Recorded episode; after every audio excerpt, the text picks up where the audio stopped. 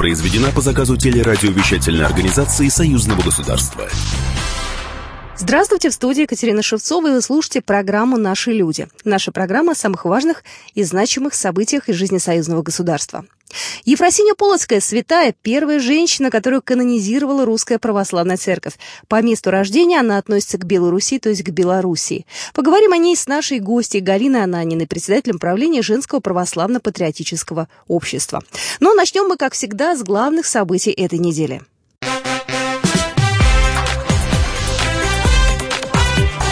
Главное за неделю. На этой неделе белорусской конституции исполнилось четверть века. Основной закон страны подписали 15 марта 1994 года. Его проект готовили почти 4 года, изучая опыт других стран. Государство должно быть социальным. Это заимствовали из немецкой конституции. Процедуру внесения правок в основной закон взяли у итальянцев. Раньше это делали в течение дня, сейчас не менее трех месяцев. Долго дискутировали о праве на госсобственность. Подробнее об этом расскажет Григорий Васильевич, доктор юридических наук, профессор. В статье 13 Конституции зафиксировано э, право государственной собственности на природные ресурсы, недра, воды, леса. И э, посчитали, что земли сельхозназначения должны находиться только в собственности государства. Э, вокруг э, этого шел постоянный спор. Григорий Васильевич – один из создателей Белорусской Конституции. Он вспоминает, как 29 лет назад свои проекты по документу предлагали две рабочие группы. Споры шли все четыре года, пока Конституция не была готова. Например, а, права на бесплатное образование и медицину утвердили одними из последних. Были устремления, особенно тогда, на заре перехода к рыночным отношениям, что рынок все решит, рынок все рассудит. Ничего подобного.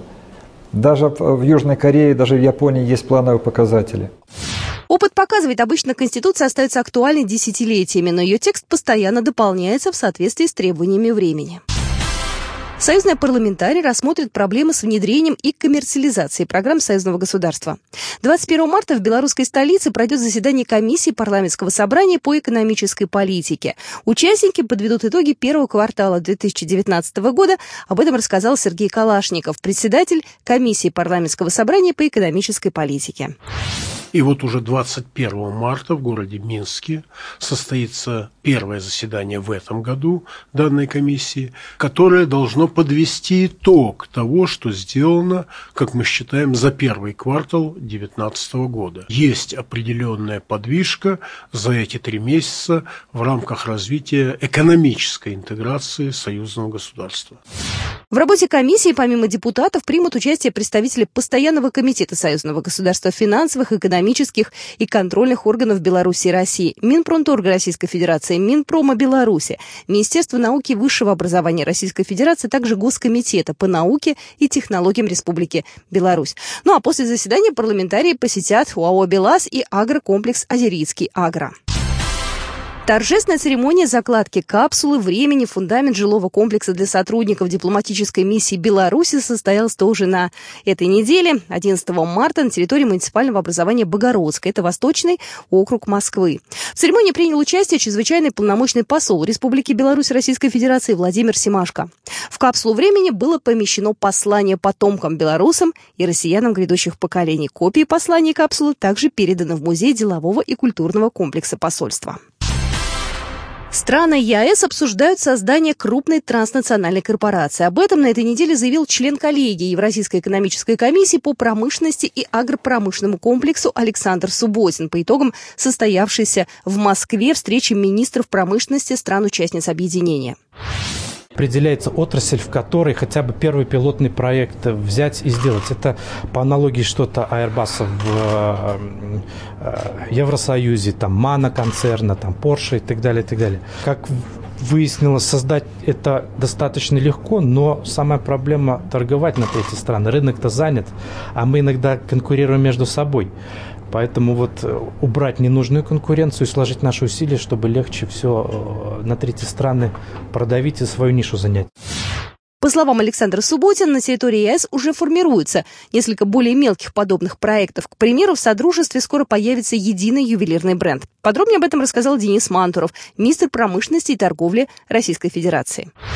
Нет, наверное, такой страны, участницы, где нет э, производства ювелирных изделий. Не каждая страна там э, производит или добывает драгоценные или полудрагоценные э, металлы или камни, но производят точно все эту продукцию. Поэтому это действительно сфера, которая может быть таким объединяющим э, направлением, и она интересна была бы для всех. Также эксперты отметили, что Евразийская экономическая комиссия нуждается в дополнительных полномочиях. Они нужны для того, чтобы устранить барьеры на рынке промышленной продукции. В Москве приступили к строительству памятника советскому солдату для Ржевского мемориала. Сейчас скульпторы лепят глиняную фигуру, по ней уже будут отливать бронзовую статую. Подробнее об этом рассказал Александр Барков, исполнительный директор Российского военно-исторического общества. Сам монумент будет состоять не только из скульптурной композиции, но еще из э, подходной зоны, где будут увековечены имена тех, кто погиб в битве. Э, в подходной зоне монумента будут нанесены имена 65 тысяч 866 человек, то количество воинов, которые, были, э, которые погибли и были похоронены непосредственно на территории Ржевского района. Мемориал высотой в 35 метров будет расположен на месте боев Ржевской битвы в Тверской области. Скульптуру будут перевозить по частям и соберут уже на месте. Сам памятник – это работа молодых авторов Андрея Коробцова и Константина Фомина. Именно их проект завоевал первое место по результатам народного голосования и оценкам жюри. Большая и трудная задача – создать какой-то одухотворенный образ, который бы отражал суть Ржевской битвы. Памятник солдату-победителю – это, может быть, э, Сталинградская битва, э, битва под Москвой, но никак не Ржев. Ржев – это, в общем-то, достаточно трагические страницы в истории Великой Отечественной войны. Э, битва кровопролитная, достаточно итоги этой битвы тоже неоднозначные. Поэтому мы хотели показать трагедию солдата, простого парня, который попадает в это Э, в это сражение жестокое.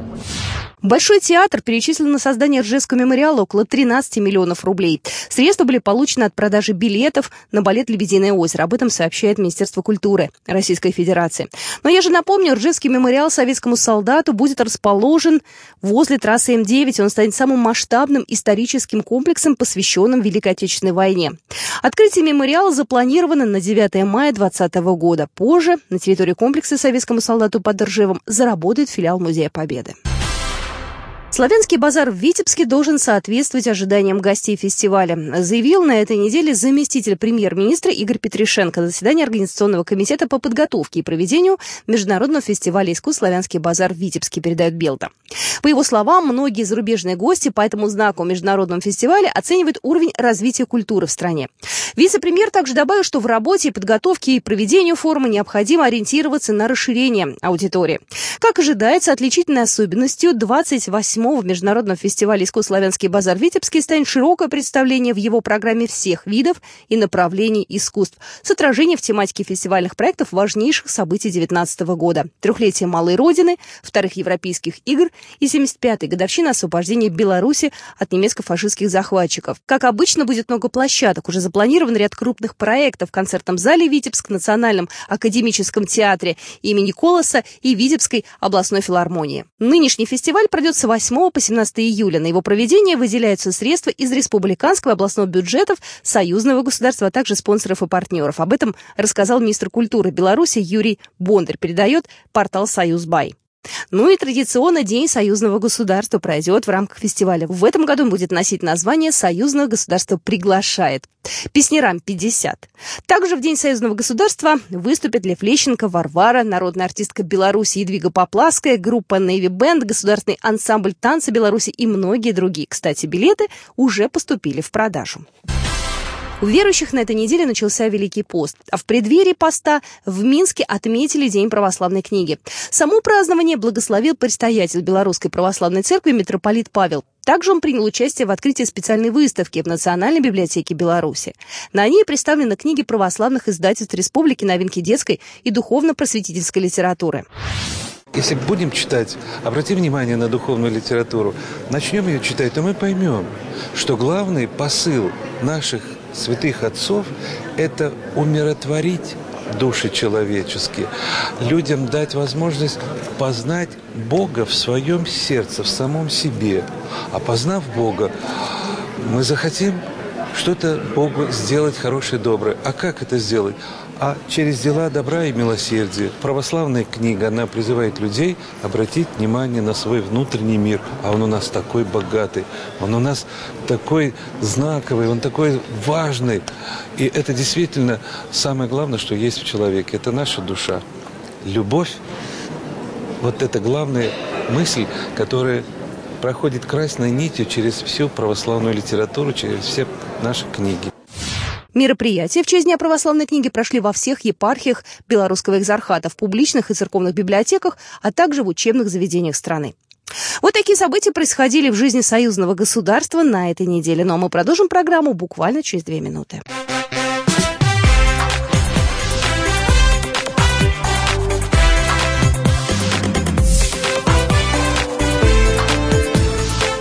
Наши люди.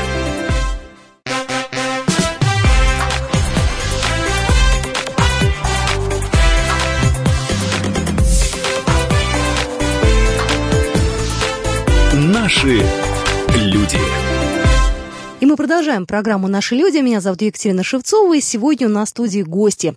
И сегодня мы поговорим о святой Ефросине Полоцкой. Я приветствую Галину Васильевну Ананину, председателя правления Женского православно-патриотического общества. Да, добрый день. Также сегодня в студии Валерий Чумаков, ответственный секретарь журнала «Союзное государство». Добрый день. Ефросинью Полоцкую почитают и в России, и в Беларуси. Галина Васильевна, давайте окунемся в историю. Когда мы говорим вообще о крещении Руси, о начале крещения Руси, то есть э, в Полоцке фактически в правление Ефросинии Полоцкой, наверное, раньше всего произошло это крещение до официального, когда вообще вся Русь была крещена. Я предлагаю чуть-чуть вернуться назад, да, и рассказать, кто такая Ефросиния Полоцкая, потому что ну, некоторые наши слушатели, я думаю, не знают. Ну, я думаю, говоря о Ефросине Полоцкой, а так как я возглавляю женское православно-патриотическое общество, два слова скажу о нем, оно было создано в 1812 году по указу императора Александра I. Была создана его супругой Елизавета Алексеевна, просуществовала до 1917 года. И попечителями этого общества были пять императриц России. Оно создавалось как благотворительное, потому что 1812 год э, был, уже были первые жертвы и войны, и вдовы, и дети. Хочу сказать, много было их сделано, и 10 лет назад вот это общество было воссоздано, целью которой увековечение памяти святых жен Руси и выдающихся женщин России. Одна из целей. Так вот, такой святой жен, женой Руси является и Евдокия Полоцкая. Ефросиня. Ой, Ефросиня. Ефросиня, да, Евдокия, да. мы так и будем да. это путать. Это на самом деле так, так же, как мы иногда говорим о Ефросине и Евдокия Московская, да, угу. путая эти имена, фактически она родилась в Полоцке, судьба ее была необыкновенная, э, потому что в 12 лет э, в богатой семье родилась она праправнучка Владимира Крестителя по отцу и по матери праправнучка Владимира Мономаха. То есть даже уже говоря о таких святых Русь, э, Руси, родившись в Полоцке и сегодня являясь символом Полоцкого, так же как и крест, она, в общем-то, идет от рождения вот таких русских святых. То есть она из Рюриковичей. Да, угу. она из Рюриковичей. Была очень образована, по тому времени была очень образована, и еще до того, как уйдя в монастырь, она много читала книг, была э, не только духовно, но и интеллектуально образована. Э, было очень много женихов, но, тем не менее, она предпочла монашескую жизнь, э, фактически сбежала из дома, и в 12 лет, благодаря ее тетя родной она принимает монашество. И фактически до э, кончины свое монашество как раз э, с именем Ефросия, а так она предслава вот, была перед славой, имя, конечно, да, то есть имя настолько необыкновенное, да, вот перед славой, имя, которое, в общем-то, решило, наверное, ее вот ту, а, ее ту жизнь. То есть идет впереди славы. Идет впереди славы, да, это вот когда, когда вот думаешь о таком имени, и на самом деле так и произошло. Я хочу сказать несколько слов вот о ее житие в монастыре монастыре. Это была э, необыкновенная. Она в Софийском соборе э, вначале трудилась и переписывала книги. Переписывала книги, э, переписывала сама. Но вот когда просто, говорит, переписывала книги, да, вот совсем непонятно. Ну, подумаешь, там и переписывала девочка в 12 лет. А оказывается, переписывать книги было настолько тяжело, потому что был шрифт очень интересный. И она писала прямыми, да, никакие наклонности, никакие. Заглавные буквы обязательно должны были рисоваться. То есть это был огромный духовный такой э, труд. И когда она духовно подросла, то есть э, такое предание, оно есть в житие, что ей три раза являлся ангел, сказал о том, что она должна заложить монастырь, уйти туда, и она ушла на это э, место, фактически взяв с собой книги, обосновав монастырь, и вот здесь начинаются, наверное, вот первые такие чудеса, что по нынешним меркам это нормально, по тем это невозможно. Когда Спасо-Преображенский монастырь строился за 30 недель, это за 7 месяцев. Но чудеса не прекращаются и по сей день, и прямо сейчас о чудесах в нашем эфире расскажет инокиня Полоцкого Спаса Евросинского монастыря Екатерина. Монастырь наш очень известный по всей Беларуси. Это Ставропигиальный монастырь. И к нам приезжают и из России, и из Беларуси, само собой, и из других городов. Также приезжают со всех стран. Приезжают паломники, приезжают туристы. Конечно, основное, что они хотят, это подойти к мощам преподобной Фросини, поклониться ей, потому что преподобная Фросини – великая святая, которая помогает, и раньше помогала, и сейчас помогает людям в их бедах. И не так давно матушке игумени нашей пришло письмо от бывшего моряка из России. Имени я его не помню, к сожалению, но он э, рассказал как он 13 лет назад исцелился от вериг преподобной Ефросинии. Вот вериги – это такие цепи тяжелые, они килограмм пять весят примерно, да, вериги преподобной. Для чего они нужны? Святые подвижники носили для украшения плоти. Вот как сейчас Великий пост существует, да, и постятся люди, едят меньше, стараются более внимательно смотреть на свои страсти, исповедовать свои грехи. Так и э, здесь тоже он приехал, он рассказывал, рассказал про себя, что у него была очень больная спина. Он приехал, когда у нас великие преподобные еще были в древнем храме, без стекла, сейчас они по стеклу. И были мощи преподобные. Говорит, меня вели буквально под руки, потому что я ходить не мог самостоятельно. И люди, там была такая рака, сейчас у нас а, восстановлена рака 19 века, а была сначала а, рака кипарисовая. И там можно было подлезть под эту раку. И вот он говорит, люди подлезали под эту раку, а я говорит, настолько у меня болела спина, что я даже не смог нагнуться. Вот, я только взял в руки эти вереги, и э, у меня слезы на глазах, что преподобная мать Ефросиния, вот у меня такие мысли, какая ты была худенькая, маленькая, и как вот ты носила эти вериги. И вдруг я почувствовал, что у меня перестала болеть спина. Вот он рассказывает. И говорит, я вышел из храма самостоятельно, а дети, это была зима, они раскатали каток. Я по этому катку прокатился. Люди, которые меня вели под руки, они говорят, да ты что, над нами издеваешься? А он говорит, это было полное исцеление. Сейчас прошло 13 лет, но кроме того, я еще и изменил а, свои взгляды. Я был атеистом и даже атеизм преподавал. Но вот сейчас я верующий человек. Только что в нашем эфире была инокиня Полоцкого Спаса Ефросинского монастыря Екатерина. Галина Васильевна, ну монастырь действительно необыкновенный. Те, кто э, видел, ездил э, и смотрел этот монастырь, он очень необыкновенный. Да. Он необыкновенный монастырь, потому что его купола, они не такие, как у нас. То есть фактически напоминающие такие шлемы, а дальше идет как кокошник. Как кокошники такие. То есть абсолютно образ, вот наш такой русский с кокошником, э, женщины, да, э, привыкшие как такой образ, образ, то есть он абсолютно женский, абсолютно девичий монастырь.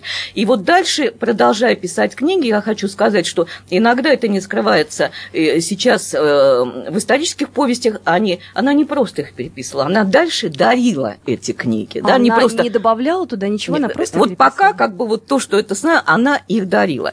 И Хочу сказать, что э, иногда, и вот мне встретился такое словосочетание, которое, в общем-то, возглавляет женское патриотическое общество, мне очень понравилось, что в то время ее правления, это две, две трети XII века, это женский матриархат. Это женский матриархат, потому что, видимо, любовь вот к женам мироносицам, э, любовь к, к Богородице, любовь к женщинам и сосредоточила в этом монастыре. Там э, у нее э, окормлялись и учились девочки. То есть первое, в общем-то, женское образование, девичье образование, наверное, можно сказать, с нее начиналось. А, там была иконописная мастерская, там была, назовем ее библиотекой, там были ремесленные очень много. И слава богу, что богатые родители отдавали этих девочек, и, в общем-то, на пожертвование она очень много э, делала. Продолжая вот это женское время, она показала в очень сложный 12 век это междоусобица, абсолютно междоусобица, и когда мы его читаем, то есть там даже не поймем, когда князь на князя, и как будто это собирание э, русских земель очень было сложным и трудным, то Полоцк в то время, в то время при том, как она стала игуменей, а фактически правительницей Полоцка, это было мирный такой период Полоцка, мирный период Полоцка, абсолютно, так сказать, конечно, она старалась, старалась, э, чтобы очень много есть сведений, когда она э, и князей мирила в по-моему, в 97 году, в 1999 году была найдена в Полоцке ее личная печать. Ее личная печать, э, такая, как была печать у многих князей-правителей. И вот на этой печати было написано «Помози рабе Божий». Вот обычно рабу ну, да. никогда не было рабе. Да? И вот это абсолютно говорит о том, насколько э, ее в тот период не просто она настоятельница, игуменя, да, а она фактически правительница Полоцка. А меня, кстати, я, знаешь, я был в этом монастыре, я был в Спасо-Преображенской церкви, где, если меня поразила келья Ефросинии Полоцкой, это будучи уже игуменей, у нее была крохотная келья, крохотная, это вот 4 квадратных метра максимум, там, там лечь вот мне уже практически невозможно. И вот примыкающая к ней, это вот э, лестница, ведущая наверх, и вот на, как на полуэтаже этой лестницы, вот эта вот келья, и крохотный кабинетик с такой вот крохотной скамеечкой, э, на которой вот говорят, что она сидела и переписывала вот эти вот книги. книги. То есть, это аскеза просто потрясающая, и это княгиня.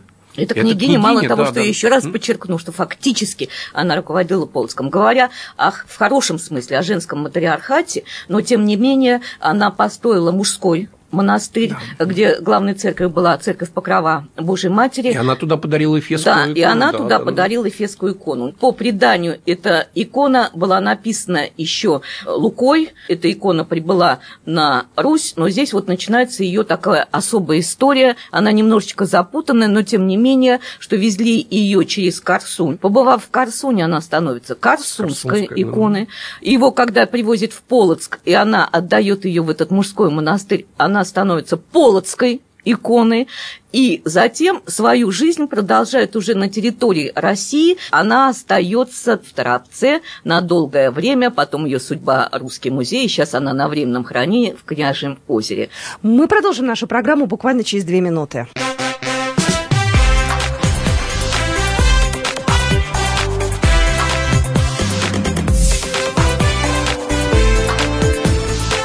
Наши люди.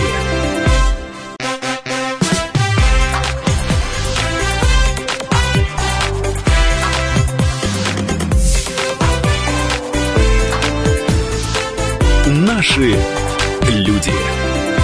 Мы продолжаем нашу программу, программу «Наши люди». Еще раз хочу представить э, сегодняшних э, гостей моих. Э, Галина Васильевна Ананина. Сегодня в студии представитель правления Женского православно-патриотического общества, кандидат исторических наук. И Валерий Чумаков, ответственный секретарь журнала «Союзное государство». Сегодня рассказ идет о Ефросине Полоцкой. Я предлагаю сейчас уже перейти немножко в другой этап ее жизни, потому что с Ефросиней Полоцкой связано очень много интересных историй. Мы и про крест сегодня обязательно поговорим, да, и про ее путешествие. Вот мы сейчас я думаю, что, во-первых, мне хотелось бы еще продолжить по, э, по Эфесской иконе, или Терапевтской иконе, Это и вот сказать, да, mm-hmm. да, нашим слушателям, что э, у нас есть с вами уникальная возможность, уникальная возможность, потому что долгие годы она была в Русском музее, mm-hmm. была недоступна до ну, поклонения, да. потому что очень много было утрат. Сейчас проведена реставрация, и здесь, в Подмосковье, в Княжьем озере, в храме Александра Невского, можно посмотреть, поклониться, поклониться и помолиться mm-hmm. у этой иконы. Я думаю, что вот для слушателей и для москвичей это будет будет очень важно. Действительно, вот некоторые вещи, которые у нас рядом находятся, мы даже об этом да, не вот знаем. это очень хотелось бы сказать. Я думаю, что надо сказать еще и другое, что Ефросиния Московская, видите, я даже иногда путаюсь, да, Ефросиния ну, Московская, да, Ефросиния да. Полоцкая, потому что это тоже такие матушки, игумени э, русские, белорусские, которые э, для нас очень много значат.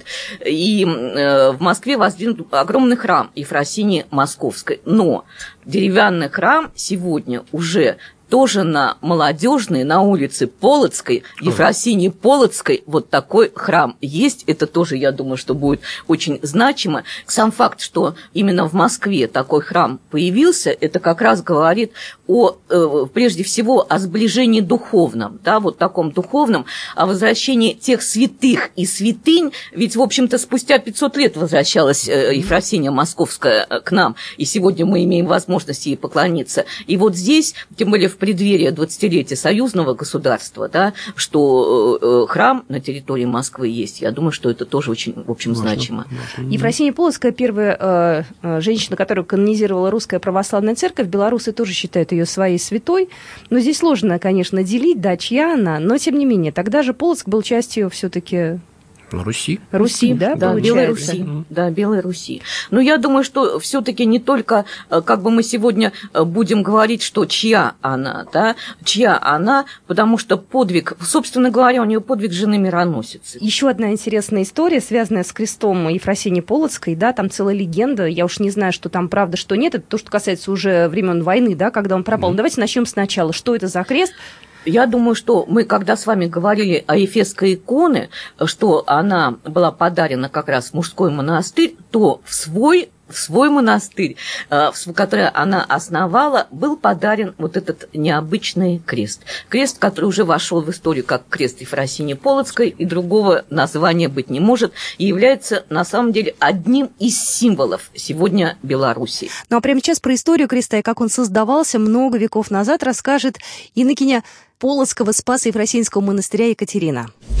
В 1161 году преподобный Ефросиния попросила мастера Лазаря Бокшу создать крест-мощевик. Крест – это особой своей ценностью такой вот духовный. Если бы, ну, не знаю, как показать, нужно фотографию показать креста. Это крест, который в верхнем перекрестии один маленький крестик, и в среднем перекрестии крестик побольше. Вот где маленький крестик, там величайшая святыня христианская, там капли крови Господа на древе, на котором его распинали.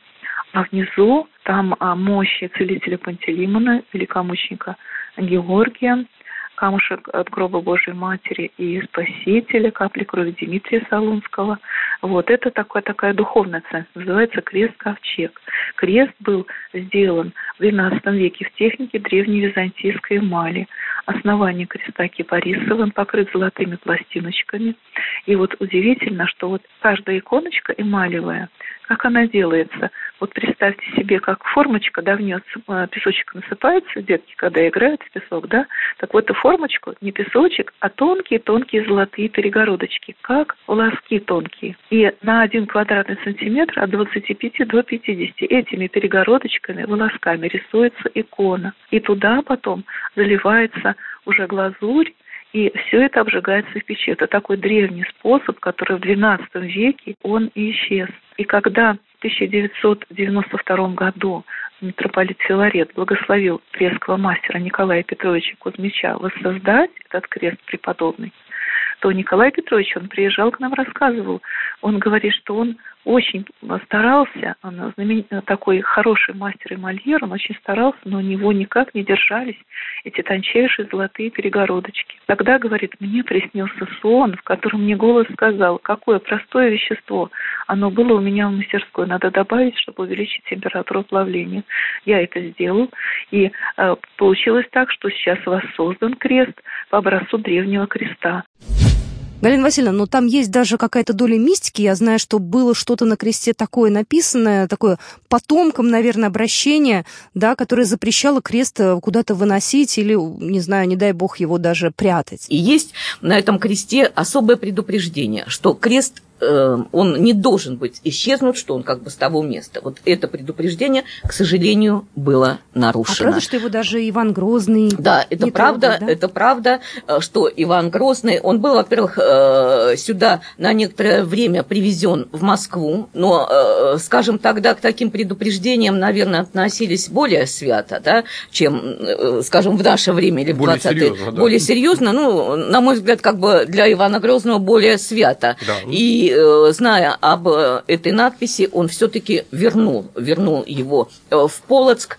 И судьба его такая очень как бы необычная, потому что когда началась уния фактически в, в, там на белорусской земле, он был фактически ну, скажем, в, в неком таком заточении и вернулся фактически в почитание, вот в такое почитание после 1839 года, когда часть униатов переходит в русскую православную церковь. И вот это, как вот бывает, да, вот такое возвращение, как икона державной, да, второе такое обретение. Я его не называю вторым обретением, но вот такое сильное почитание этого креста фактически начинается с 1839 года. А в 1841 году этот крест э, впервые уже не можем сказать, он привозится в Москву и в Санкт-Петербург. В Москве он был выставлен, и люди молились в Успенском соборе Московского Кремля. А в Санкт-Петербурге в домовой церкви в Эрмитаже, в домовой церкви императоров, и его э, перед ним молился э, и осматривал, назовем так, император Николай I, и то же самое у него было искушение не вернуть крест в Полоцк. Да, вот было такое искушение, но тем не менее этот крест в Полоцк возвратился. А дальше начинается уже в период э, советского Союза, да, э, очень, э, как бы, к сожалению, к сожалению, так сказать, э, вот те утраты, которые очень многие, видимо, какое-то такое небережное отношение, и даже есть факт, что он запирался в у кого-то, да, в обкоме, да. в обкоме, так сказать, ну, представляете, да. да, такое было отношение, и, к сожалению, после, так сказать, э, вот периода Великой Отечественной войны крест исчезает. Э, э, очень много есть, уже даже не преданий, а очень много есть исторических изысканий того, куда как бы делся крест. Ну, честно говоря, он... я не верю, что он мог просто вот да, так вот ну, есть пропасть. очень много, и они настолько разные, да, они настолько разные, вплоть до того, что он до сих пор в Беларуси где-то закопан. Кто-то да? говорит, что да. в Америке, в Америке есть, есть, да, есть, есть, да, да, не в частные, а вообще фактически, что он был выставлен выставлен на аукционе и был э, куплен одной из самых богатейших э, семей Америки. Э, сам крест входит в 10 величайших святынь, утраченных наравне как из комнаты янтарной Эрмитажа, вот таких огромнейших не только святынь, да, а артефактов, да, угу. исторических, культурных, и, потому что крест там все, да, там э, не только святость, а огромная такая и ювелирная работа, и э, я знаю, что и у белорусов остается надежда на то, что вот этот э, крест все-таки будет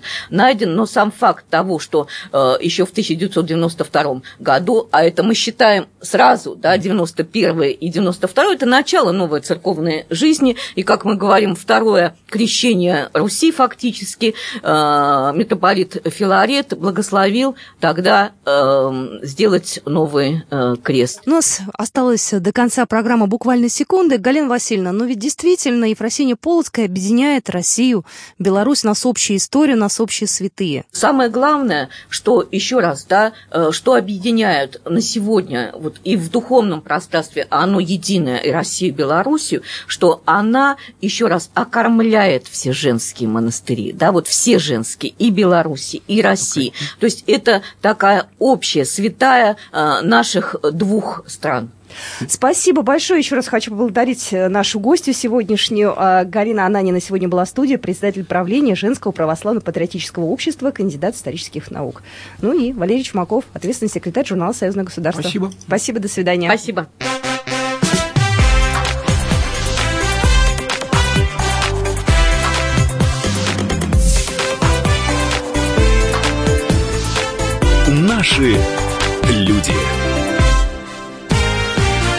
Программа произведена по заказу телерадиовещательной организации Союзного государства.